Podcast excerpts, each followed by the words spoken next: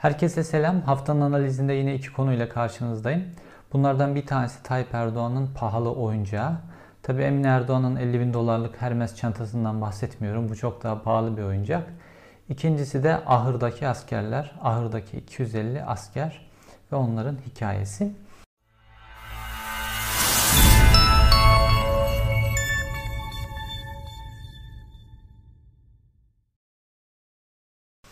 Ee, ilk konuyla başlayalım isterseniz. Tayyip Erdoğan Türkiye'nin bütün ittifaklarını ve savunma sistemini zorlayarak ve bütçesini de zorlayarak 2,5 e, milyar değerinde S-400 savunma sistemini aldı.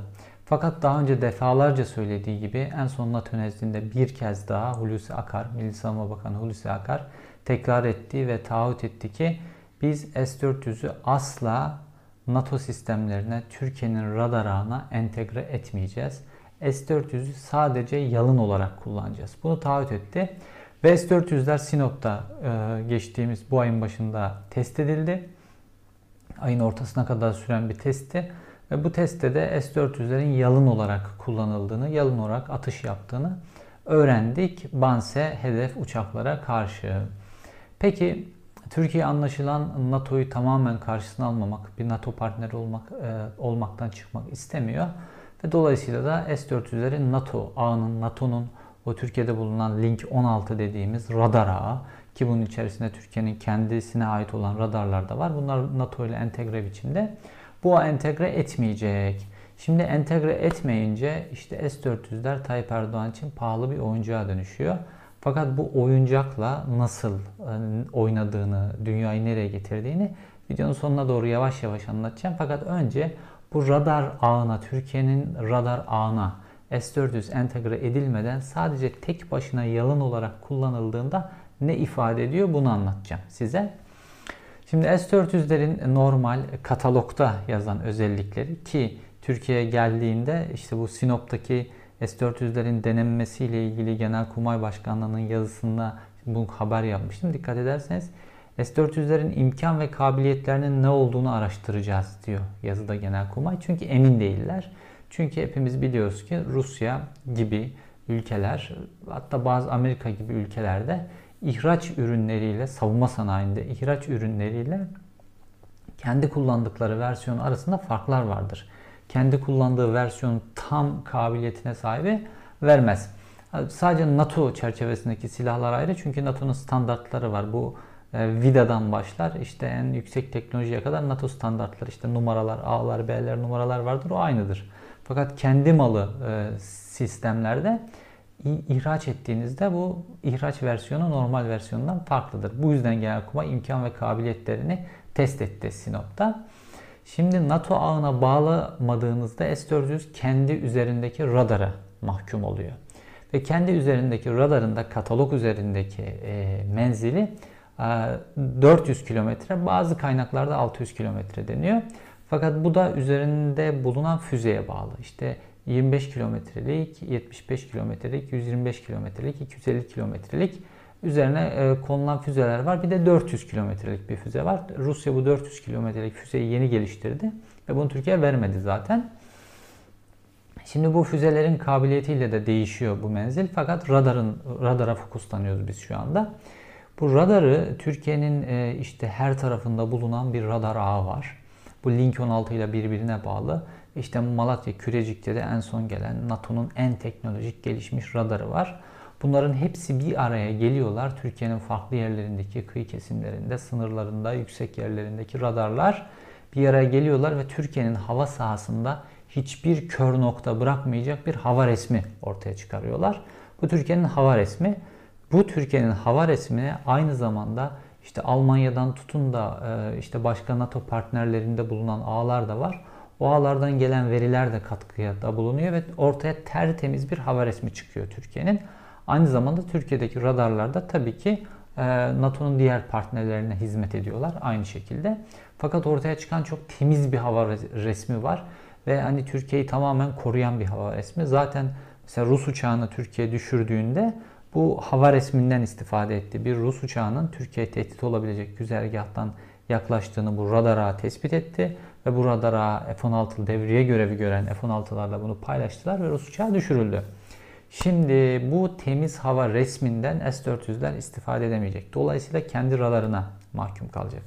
Şimdi S-400'ün radarı biliyorsunuz dünyanın yuvarlak oluşu nedeniyle radarlar 40 kilometrede bir sapmalar e, meydana gelir radarlarda. Ve sonraki devam radarıyla birbirlerini tamamlayarak o kör noktaları ve sapmaları yok ederler.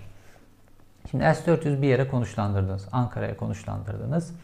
İşte Türkiye'nin e, şu an en tehdit olduğu yer, e, aldığı yer neresi? Suriye mesela. İşte oradan bir tehdit yaklaştığında S-400'ün bunu algılaması için bir e, coğrafi negatifliklerden işte dağlar, kör noktalar bunlardan etkilenecek. Hava şartlarından etkilenecek.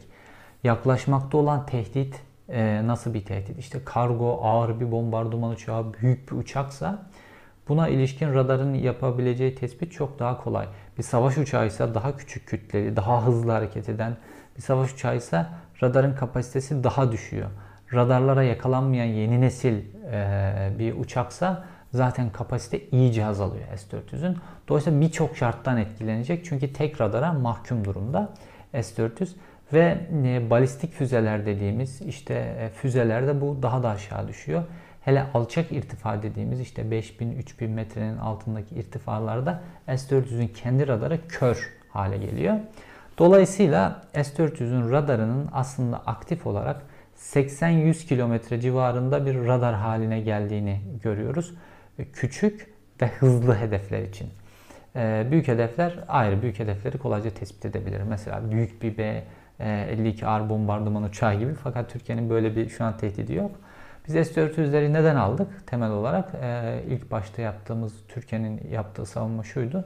İşte yanı başımızda Suriye'de bir savaş var. İran tehdidinin ne olacağı belli değil. Ve dolayısıyla bunlardan gelen tehditlere karşı ben hava savunma sistemine sahip olmalıyım. Ve bu iki ülkeden de gelecek ana tehditler füze e, saldırıları olabilir. Dolayısıyla biz buna karşı bunu alıyoruz dedik. E, fakat şimdi bu füze e, tehditlerine karşı uzun menzilli vesaire füze tehditlerine karşı e, Türkiye'nin kendisini savunabilmesi için e, bir e, hava savunma sistemiyle S-400 gibi e, radar ağına bağlaması gerekiyor. Fakat bu radar ağına bağlamıyor. Radar ağına bağlamayınca füzeler gibi çok yüksek süratle hareket eden hedefleri işte 100 kilometre civarında tespit ettiğinizde buna bir de reaksiyon mesafesi giriyor. Çünkü bu füzeler hedefe yaklaştığı son e, kilometrelerde işte bu 100-150 kilometre gibi mesafede alçalmaya başlıyorlar ve çok yükseliyorlar. Üzerindeki kinetik enerjisi artıyor vesaire. Hem takip radarları için, e, hedef takip radarları için sorun oluyorlar. Hem de bu füzelere karşı S-400 bu durumda e, çok da başarılı bir sistem e, olmaktan çıkıyor. Sebebi dediğim gibi S-400'ün kabiliyetleriyle ilgili değil, S-400'ü radarlara entegre etmemenizden dolayı kaynaklanıyor. Rusya nasıl kullanıyor S-400'ü? Rusya ülkesinin çeşitli yerlerine S-400 bataryaları yerleştirmiş ki Rusya'nın hava savunma sisteminin bel kemiği. S-500 geliştirmeye çalışıyor ama şu anda S-400 bel kemiği. Ülkesinin farklı yerlerine radar bataryalarını yerleştirmiş, S-400 bataryalarını yerleştirmiş. Fakat ülkesinin ulusal radar ağına bunu entegre etmiş durumda. Dolayısıyla temiz hava fotoğrafının tamamından istifade ediyor S400. Dolayısıyla da atış kabiliyeti son derece yüksek. Fakat bunu sadece yalın olarak e, S400'ü kullandığınızda normalde bizim şu an hava savunma sistemini Türkiye F-16'ların devriye görevleriyle yapıyor. F-16'ların devriye görevleriyle ve AVAX erken uyarı uçaklarımız da var bizim biliyorsunuz. Havalandığı zaman 400 kilometrede e, o yüksek irtivadan bu işi yaptığı için 400 kilometrede kuş bile uçuram, uçurmayan uçaklar. Bu AVAX'tan gelen verileri de biz S-400'e bağlayamıyoruz. Çünkü AVAX bir NATO imkan ve kabiliyeti içerisinde bir e, erken uyarı uçağı. E şimdi bu tip erken uyarı uçaklarını da Rusya kullanıyor ve dolayısıyla tamamen hakim S-400'ler bütün Rusya'nın hava sahası alanına. Fakat bizde zaten bir tane S-400 bataryası var. O bir tane S-400 bataryasına radarlara bağlanmadığımızda sadece küçük bir alanı korumak e, koruyabiliyor S-400. Nereyi mesela? İşte Tayyip Erdoğan'ın sarayını ve civarını S-400'ler koruyabilir. Bunu yapabilirler. Ya da işte çok e, Suriye ile ilgili çok bir gerilim var. S-400 bataryalarını alacaksınız. Suriye sınırına yakın bir noktaya götüreceksiniz. İşte bu o, coğrafyadan kaynaklanan negatiflikler, hava e, e, durumundan kaynaklanan negatiflikler, mesafeden kaynaklanan negatiflikler vesaire bunların hepsini aşıp o zaman avantajlı bir pozisyona getirebilirsiniz. Dediğim gibi bunu sürekli taşımanız lazım fakat o durumda başka bir yeriniz açıkta kalıyor. Şimdi bir de tabi hmm, e, hava savunma mimarisi denen bir şey var. İşte bunu dünyada en iyi yapanlardan bir tanesi İsrail. İşte yüksek irtifada hava savunma sistemi, orta irtifada hava savunma sistemi, alçak irtifada hava savunma sistemi var. Dolayısıyla bu bir e, demir kubbe diye adlandırılan bir şey. Ve e, Türkiye'de mesela S-400'leri konuşlandırdığınızda alçak irtifadan seyreden, 3000 metre, 5000 metreden seyreden e, hava araçlarını, e, S-400'ü hedef alacak hava araçlarını S-400'ün görme imkan kabiliyeti yok. Çünkü yüksek irtifalar için üretilmiş bir radarı var. E, dolayısıyla bunu göremeyince S-400'ün kendisi de hedef aslına bakarsanız bir biçimde. Hele F-35'ler gibi radarda gözükmeyen, S-400'ün radarında da görmekte zorlanacağı radar dalgalarını yansıtmayan e, hava araçları S-400'ü çok kolaylıkla hedef alabilirler. Ki Rusya'nın elinde de bu imkanlar var. Dolayısıyla S-400'ü neyle koruyacaksınız? Bunun için de bir şey satın almanız lazım. E, NATO size e, o, bunu koruyacak bir hava savunma sistemi vermez. Onu da Rusya'dan alacaksınız. Alınca yeni kriz vesaire sürekli yeni yeni yatırımlar ve bunların hepsini alacaksınız ve bunların hepsini alırken de onun üzerindeki radara mahkum kalacaksınız. Çünkü NATO'nun radar ağına bunu bağlayamıyorsunuz. Gelişmiş ülkelerin hepsi işte son dönemlerde savunma bütçeleriyle ilgili NATO ile belli sıkıntılar yaşıyorlar. İşte Trump da biliyorsunuz sürekli NATO üyelerini zorluyor daha fazla bütçe ayırmaları için. Normalde NATO standartlarına göre her ülke NATO üyeleri e, bütün bütçelerinin %2'sini ayırıp e, savunma sanayine ayırmaları gerekiyor. Fakat bununla ilgili sıkıntılar vardı ve NATO 2011 e, yılında Smart Defense denen bir sistem geliştirdi. Yeni bir doktrin geliştirdi. Bu da şu, şuna dayanıyor. İşte NATO üyelerinden herhangi birisi bir alanda, e, savunma sanayi ile ilgili bir alanda iyi ise o kendi imkan ve tecrübelerini diğer e, NATO üyeleriyle paylaşacak. Diğer NATO üyesi hangi alanda iyiyse o da imkan ve tecrübelerini diğeriyle paylaşacak. Dolayısıyla işte bu ARGE vesaire gibi harcamalar düşeceği için ve NATO üyeleri birbirleriyle imkan ve kabiliyetlerini paylaşacakları için total maliyet düşmüş olacak. Bu SMART dediğimiz sistem ve bu NATO üyeleri tarafından da kabul gördü. Türkiye de bunu kabul etti. Ve Türkiye bu smart doktrinini kabul etmesinin e, birinci adımı da işte Kürecik'teki radar istasyonu. Türkiye bu radar istasyonunu e, getirdi. Yani NATO imkanlarıyla NATO'nun başka bir partnerinin ürettiği bu en iyi radar geldi Malatya Kürecik'e kuruldu ve Türkiye'nin bütün temiz hava e, resminin ortaya çıkarılmasının en kilit parçalarından bir tanesi oldu. Ve Türkiye bununla şunu kabul etmiş oldu. Ben işte radar anda, hava savunmadaki bu radar anda bu, bunu kabul ediyorum. Dolayısıyla hava savunmamın diğer parçalarını da buna entegre olarak e, alacağım diye, entegre olarak oluşturacağım diye söz vermiş oldu aslında Türkiye. Bu defense e, e, doktrini çerçevesinde. Fakat ne yaptı? Türkiye buna uymadı. Şimdi ne yaptı Türkiye? S-400'leri aldı. Dolayısıyla bu radara bağlayamayacak. Dolayısıyla aslında NATO'nun bir parçasının hava savunma sistemindeki bir açık meydana gelmiş olacak. Normalde Türkiye'nin iyi bir hava savunma sistemi olması, Türkiye'nin alanını iyi savunması NATO açısından da iyi bir durum. Fakat şimdi bu olmayacak. Dolayısıyla e, başta da söylediğim gibi Tayyip Erdoğan için çok pahalı bir oyuncak haline geldi. Peki Tayyip Erdoğan bu oyuncağı neden istiyor? Bu oyuncağı niye kullanıyor? Tayyip Erdoğan'ın bu oyuncağı kullanması temel olarak Batı ile geliştirdiği ilişkilerle ilgili e, çok önemli bir alet olmasından kaynaklanıyor. Tayyip Erdoğan'ın Batı ile ilişkileri son dönemde Tayyip Erdoğan tek adam olmaya karar verdiği andan itibaren şöyle işliyor. Tayyip Erdoğan bir şantaj politikası yürütüyor Batı'ya. Bunu da şöyle yapıyor. Rusya'ya, Çin'e göz kırpıyor. Ve Rusya'ya, Çin'e zaman zaman yaklaşıyor. Beraber çalışıyor. Ve e, Batı'ya karşı da hırçınlık gösteriyor. Ve e, bu hırçınlığı gösterirken de işte bu S-400'ler satın aldım, alacağım, getirdim, kurdum, aktive edeceğim vesaire bunların hepsi bir şantaj süreci böyle yıllar alan bir süreç. Ve dolayısıyla Batı da şöyle bir refleks gösteriyor. İşte bu Tayyip Erdoğan ne yapacağı belli olmaz sağ solu. Bunu daha fazla kendimizden itersek, daha fazla sinirlendirirsek, e, işte daha fazla yalnızlaştırırsak ya da işte yaptırımlarla daha fazla zorlarsak O zaman gidip tamamen işte kendisini Rusya'ya ve Çin'e teslim eder ve Türkiye'yi önemli bir NATO partnerini şu an barındırdığı NATO teknolojileriyle beraber kaybetmiş oluruz. Bu bir risk. Dolayısıyla Batı bu riski e, satın almıyor. Dolayısıyla Tayyip Erdoğan'ın üzerine e, gerekli baskıyı kurmuyor. Böyle olunca Tayyip Erdoğan bütün o ülke içerisinde yaptığı e, antidemokratik uygulamalar, yargı bağımsızlığını yok etmesi, bağımsız medyayı yok etmesi, ekonomi yönetiminin bağımsızlığını yok etmesi, işte bütün muhaliflerini hapse tıkması, yüz binlerce insanı KHK ile işinden atması vesaire vesaire siyasi liderleri tutuklaması vesaire vesaire bunların hepsine Batı sessiz kalıyor. Neden? İşte Tayyip Erdoğan'ın bu politikası nedeniyle. Aman Tayyip Erdoğan'ı daha fazla itmeyelim. Rusya'nın ve e, Çin'in kucağına oturur diye. İşte Tayyip Erdoğan bu Batı ile geliştirdiği, Batı'nın Türkiye içerisinde yaptığı her şeye sessiz kalması için geliştirdiği strateji işte Avrupa Birliği'nin dahil strateji bu S-400'lerin üzerine aslında inşa edilmiş durumda.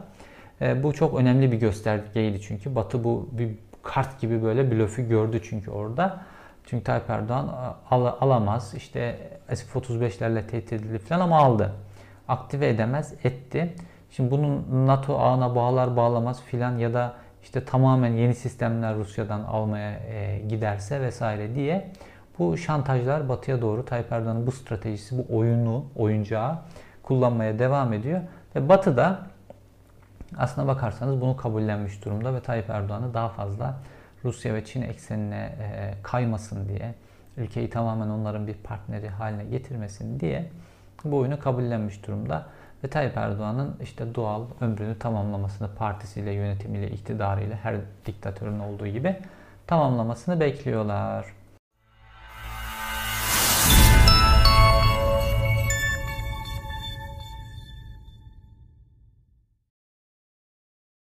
Evet bu pahalı oyuncak meselesi böyleydi. Şimdi gelelim e, ahırdaki askerler meselesine. Biliyorsunuz 15 Temmuz'un e, böyle sembol fotoğraflarından biriydi. Elleri böyle işte arkalarından kelepçeli, çıplak e, askerler böyle bir at ahırında böyle diz çökmüş yere oturuyorlardı. Ve oradan at ahırının içerisinde o çıplak ve elleri ters kelepçeli askerlerin bir kare fotoğrafı yansıdı sosyal medyaya bir polis tarafından paylaşıldı orada görevli bir polis tarafından gururla. Ve Saadet Partili Ali Aktaş bu fotoğrafı paylaştı. Üstüne işte darbeci eşekleri e, doldurmuşlar, ahıra bağlamışlar gibi e, bir notla paylaştı ve sosyal medyada çok gündem oldu. İşte normal insan haklarına duyarlı kişiler bu insanlar suçlu olabilirler. Ama e, bu insanlara böyle işkence yapamazsınız böyle çıplak ahırda. Yani ahırda gözaltında tutmak nedir yani? Bunu polis kasten bilerek yapmıştı. Yani böyle o dönem askerleri ezme şey furyası vardı poliste. Bilerek hani o askerleri getirip ahıra kapattılar ve o ahırdaki fotoğrafı paylaştılar. Bu tabi Genelkurmay'da bir travma oluşturdu. Ondan sonra zaten şu an herhangi bir polis, bir trafik polisi bile gidip Genelkurmay nizamiyesinde bir şey dese askerler bir e, korkuyorlar. Öyle bir psikoloji oluştu. Ee, bunun için yapıldı bu. O işkence fotoğrafları da bunun için yayınlandı. Fakat e, günler geçti, aylar geçti, yıllar geçti ve o askerler yargılanmaya devam ettiler. O oradaki o askerler, o 250 kişilik grup asker, e, jandarma okullar komutanlığındaki kursiyer teğmenler. Bunlar 15 Temmuz gecesi ne nizamiyeden dışarı çıktıklar, nizamiyeden dışarı çıkmadık hiçbir biçimde e, silahlıktan silahlarımızı almadık. Ondan sonra silaha dokunmadık, silah ateşlemedik. Darbe hiçbir biçimde karışmadık deseler de işte e, gözaltına alındılar, götürüldüler. O ahırda işkence yapıldı. O fotoğraflar teşhir edildi ve darbeci eşekler olarak siyasetçiler tarafından nitelendiler ve kamuoyunun nezdinde linç edildiler. Fakat yıllar geçti işte dördüncü yılını da açtık. Ve bu jandarma okullar komutanlığındaki kursiyeler, teğmenlerin o işte o ahır fotoğrafında gördüğünüz o 250 küsür kursiyer teğmenin tamamı darbe suçlamasından beraat ettiler. O gece hiçbir biçimde darbe girişimine katılmamışlar, elleri silaha değmemiş, nizamiyeden dışarı çıkmamışlar ve darbe girişimiyle ilgili herhangi bir fiili bir e, hareket yapmamışlardı. Fakat ne oldu? o çocuklar, o kursiyer, teğmenler e, orada o işkenceyi gördüler. Ki bunlardan bir tanesi Mutlu Gülerce ben onunla röportaj yapmıştım. Bu karardan çok önce, bir sene kadar önce. Orada neler yaşadığını bana anlatmıştı, yaşadıklarını. Ee, işte orada 36 saat tutuluyorlar. Bu 36 saat boyunca kesinlikle yemek verilmiyor kendilerine. Su da böyle işte bir hortum getiriliyor. Böyle hayvan sular gibi. Ondan sonra böyle hortumu açıyor böyle. Hepsinin böyle hortuma koşuşan hayvanlar gibi davranmalarını istiyorlar ki böyle aşağılamak için. İşte içebilsinler hepsi biraz biraz biraz. Ondan sonra böyle suluyor bunları. Ondan sonra çekiyor hortumu filan istediği zaman kafasına göre. İşte tuvaleti o bulundukları ortama yaptırtılıyor. Ee, dayak atılanlar, işte dayaktan bayılanlar, işte bazılarının içlerinden seçilip o atların o tek tek tutulduğu bölümler vardır ya özel oraya götürüp ayrıca işkence yapılması gibi böyle e, orada bir cehennemi yaşatıyorlar bu çocuklara. Sonra da aynı şekilde yine çıplak olarak bunları Sincan cezaevine gönderiyorlar. Sincan cezaevinin bahçesinde böyle bir plastikten bir çadırda kalıyorlar günlerce. O çıplak vaziyette soğuktan, böbreklerinden hasta olanlar oluyor. Ee, işte bayılanlar oluyor vesaire. Bir cehennemi yaşattılar o çocuklara. Aylarca tutuklu kaldılar, dertlerini anlatamadılar vesaire. Sonuçta darbecilikten bu insanların, bu çocukların hepsi beraat etti. Şimdi Ali Aktaş, o çocuklara darbeci eşekler diyen Ali Aktaş çıkıp bununla ilgili bir özür dilemedi ki kendisi de avukat. Özür dilemedi ve o çocukların e, böyle kamuoyunda linç edilmeleri, o uğradıkları haksızlıklar vesaire hepsi böyle bir tarafa kaldı. Ki 15 Temmuz'da böyle pek çok kişi var. Özellikle erler. Yani 5 günlük erken işte müebbet hapis cezası verilen çocuklar var. Hiçbir şeyden anlamıyorlar. Emir verilmiş bir yere gitmiş. Ondan sonra mesela işte daha önce videosunu da yayınladım. Ankara Emniyet Müdürlüğü'ne götürülmüşler mesela bir arabanın içerisinde erler işte bir iki tane çavuş. Yani yıkılmış işte vurulmuş bir bina var orada. O binayı korumaya geldiklerini düşünüyorlar. Bir şeyler yapmaya çalışıyorlar orada. Böyle e, oradaki polislerle konuşurken, onlara yardımcı olmaya çalışırken filan kendilerine göre ondan sonra bir anda darbeci oluyorlar ve müebbet hapis cezalarıyla filan karşılaşıyorlar. Bunların e, bunlar çok büyük haksızlıklar. Yani hepimiz askerlik yaptık. Orada emirle bir araç gelir, sizi alır bir yere götürür filan ve o aranda böyle darbeden, şundan bundan filan da çok zaten hani böyle birçoğu böyle ilkokul mezunu filan çocuklar öyle çok da böyle siyasi bir bilinci olan bir şeyin duyarlılığında olan 20 yaşında çocuklar sonuç itibariyle. Günümüzün 20 yaşında böyle çocukları yani PlayStation filan ya da ne bileyim e, işte cep telefonunda oyun oynayan filan çocuklar oluyor. Böyle çok da politik e, bilinçleri olmuyor. Böyle bu insanlar böyle büyük haksızlıklar yapıldı, linç edildiler. Yani o ahırdaki o çocuklar, onların o ahıra götürülmesi, işkence yapılması, böyle teşhir edilmesi hakikaten e, çıkıp bu çocuklardan e, devletin özür dilemesi gerekiyor. Zaten kariyerlerini, geleceklerini kaybettiler. Ki bunların hiçbirisi de darbecilikten beraat etmiş olmalarına rağmen mesleklerine geri dönemeyecekler. Çünkü bir kere ne olursa olsun ucundan kıyısından bir kere yargılandığınız zaman askerlik hayatınız bitiyor. Ondan sonra beraat etmeniz de bir e, anlamı yok. Yani enteresan bir şey var Türkiye'de. Beraat ediyorsunuz suçlamalardan ama yok kamu görevine iade edilme diye bir şey yok. Ki bunu Numan Kurtulmuş Başbakan Yardımcısı böyle dünya hukuk tarihinde görülmeyecek bir cümleyle söyledi. Beraat etmeleri masum oldukları anlamına gelmez. E, delil bulamamıştır mahkeme. Yani delil yoksa zaten ma- masumdur. Yani yargılama delil üzerine yapılıyor. Günümüz dünyasında bin yıldır filan böyle yapılıyor. Fakat işte Numan Kurtulmuş seviyesinde işte iktidarın en önemli isimlerinden bir tanesi açıkça itiraf ediyor. Yani masum olup olmamanız AKP'li olup olmamanızla ilişkili. İşte bu çocuklarda böyle e, hakları gasp edildi, masumiyetleri ortaya çıktı. Ama ne mesleklerine iade edildiler ne de Ali Aktaş dahil hiç kimse çıkıp bu çocuklara yapılan haksızlıktan dolayı özür dilemedi. İzlediğiniz için teşekkür ederim. Bir dahaki videoda görüşmek üzere. Hafta içi dosya videoyla karşınızda olacağım.